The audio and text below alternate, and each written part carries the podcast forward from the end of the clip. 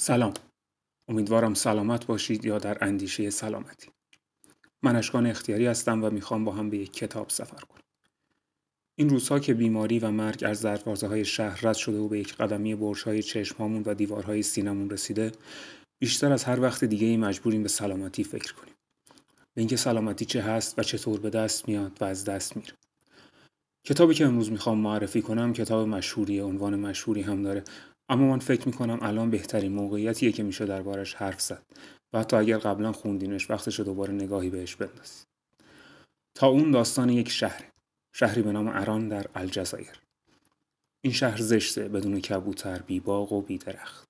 شهری با هوایی داغ و گیج که آدمهاش هم همینطور منگن. در گیجی و منگی کار می‌کنند عاشق میشن و میمیرند. به گفته راوی آدمهای این شهر فقط به پول فکر می‌کنن و تجارتی که در جریانه. آران آدماش بیاندیشن. آدمایی که به کارهایی که می‌کنن حتی عشق ورزیدن و مردن عادت کردن. اما عادت یه بیماریه یه بیماری که ازش بیخبری و مثل خیلی بیماری های دیگه هر چقدر که علائمش رو نادیده بگیرید خطرناکتر میشه و به چیزی می‌رسه که نمیشه نادیدش گرفت به مرگ. مرگی, مرگی که توی این کتاب بهش میگیم تا تا اون اولین بار با موشهاش پیداش میشه. یک موش مرده وسط پاگرد پله سر راه دکتر ریو. وقتی دکتر شکایت موش مرده رو به سرایدار می‌کنه سرایدار میگه این ساختمان اصلا موش نداره حتما موش رو از بیرون آوردن و اینجا انداختن جالب اینجاست که همین آقای سرایدار یکی از اولین قربانیان بیماری میشه که موشها با مرگشون به شهر آوردن. انکار این سرایدار چندان عجیب نیست اون با تا اون زندگی کرده. مرگ رو همیشه بخشی از خودش دیده. اون هرگز برای چیزی تلاش نکرده که ندونه سرانجامش به مرگ می‌رسه. ولی فکر می‌کرده که همیشه می‌تونه از مرگ جلوتر باشه. همه تاجرها همه آدم های شهر بدون باغ هم از این سرنوشت با خبرن اما سخت مشغول تلاشن تلاشی که برای زندگی نیست بلکه هدفش رسیدن به چیزیه که هیچ وقت بهش نمی‌رسن.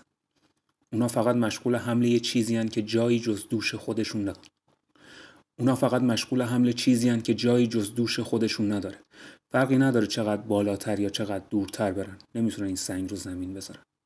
اما باید با این سنگ چه کرد با پیشرفت بلا آدم ها شروع واکنش می‌کنن. وقتی بیماری خودش رو نشون میده آدم ها آدم ها رو به اندیشه وامی داره که از کجا اومده. اولین واکنش از گلوی کشیش بیرون میاد. تا اون بلای آسمانیه نتیجه گناه مردمانه و تنها کاری که میشه کرد نظاره کردن برنامه خداست. باید نشست و امیدوار بود که از دسته گناهکاران نباشیم. چون کی می‌دونه همچین خدای قاتل و سختگیری از چه چیزهایی ناراحت میشه. اما به مرور آدم های شهر حتی کشیش متوجه میشن تا اون مال هم است. همه رو یک طور می‌کشه. این خیارک های چرکین بدبو بدون توجه به گناهکاری و درستکاری آدم ها روی تن کودکان معصوم هم رشد می‌کنن و به سمر مینشینن و میزبانشون رو تو تعفن می‌کشن. با اینکه فاجعه یکو از راه می‌رسه ولی تاون کامو حکایت یک بلای ناگهانی نیست. بلکه ماجرای ویرانیه که همیشه توی زندگی همچین شهری جریان داره. بیماری که شهروندان دوچارش حتی نمی‌فهمن اسیرش شدن. بلا با ماست اما انکارش می‌کنیم. میگیم زندگی همین. ولی یه جایی بالاخره مجبوریم قبول کنیم که بیماریم. جایی که میمیریم جایی که به زندگی و همه تلاش هامون برای رسیدن به اهدافمون پوزخند می‌زنه و با یه بشکن جادویی رویاهامون رو به دمل تبدیل می‌کنه. حتی اگه همه عمر نادانسته به همین خدا و به همین بیماری خدمت کرده باشی باز میکشدت. چون بلا قربانیهاش رو کور و بدون ملاحظه خدمتهایی که بهش کردن درو همه متعلق بمونیم اما اگه همه چیز اینطور محکوم به نابودی اگه زندگی انقدر پوچ و بی هدفه چرا باید اصلا دربارش داستان نوشت؟ چرا راوی داره داستان این شهر رو برامون میگه؟ وقتی بالاخره مردم ایران می‌فهمند که بیماری چیزیه که بر شهرشون حکومت می‌کرده تازه زندگی شروع میشه. وقتی شهر قرنطینه میشه و آدم ها از کسانی که عاشقشون بودن دور میمونن و تلاش می‌کنن که اونها رو به یاد بیارن تازه می‌فهمن اسیر چه بلایی بودن. می‌فهمن دوری واقعی وقتهایی بود که کنار عشقشون بودن و زندگی نکردن. از اینجا شخصیت های داستان شکل می‌گیرن. اون آدمای منگی که تلو تلو خورن راه می‌رفتن از سر عادت میخوردن میخوابیدن میمردن آدمایی نبودن که داستانی برای تعریف کردن داشته باشن. داستان تا اون داستان جنگیدنه. آلبر کامو داستان جنگیدن آدمهایی رو میگه که قبلا حتی به جنگیدن اعتقاد نداشتن. داستان مرد خدا ناباوری که می‌خواد قدیس باشه و مردم کمک کنه. روزنامه نگاری که به جای فرار کردن از قرنطینه و رفتن پیش عشقش ترجیح میده خوشبختی رو مثل یک جشن همگانی تجربه کنه. کشیشی که دیگه نمی‌تونه بلا رو مثل یک امتحان ببینه و آدمها رو مثل عروسک های خیمه شب بازی قضاوت کنه. پزشکی که تازه فهمیده بیماری نه از باسیل ها و موش ها که از سوء استفاده آدم ها از هم شروع میشه. این آدمایی که سرگذشتشون ارزش گفته شدن داره. آدمهایی که واقعا زندگی می‌کنن و می‌دونن سرنوشتشون به هم گره خورده. مهمترین شخصیت رمان تاروه همون قدیس خدا ناباور.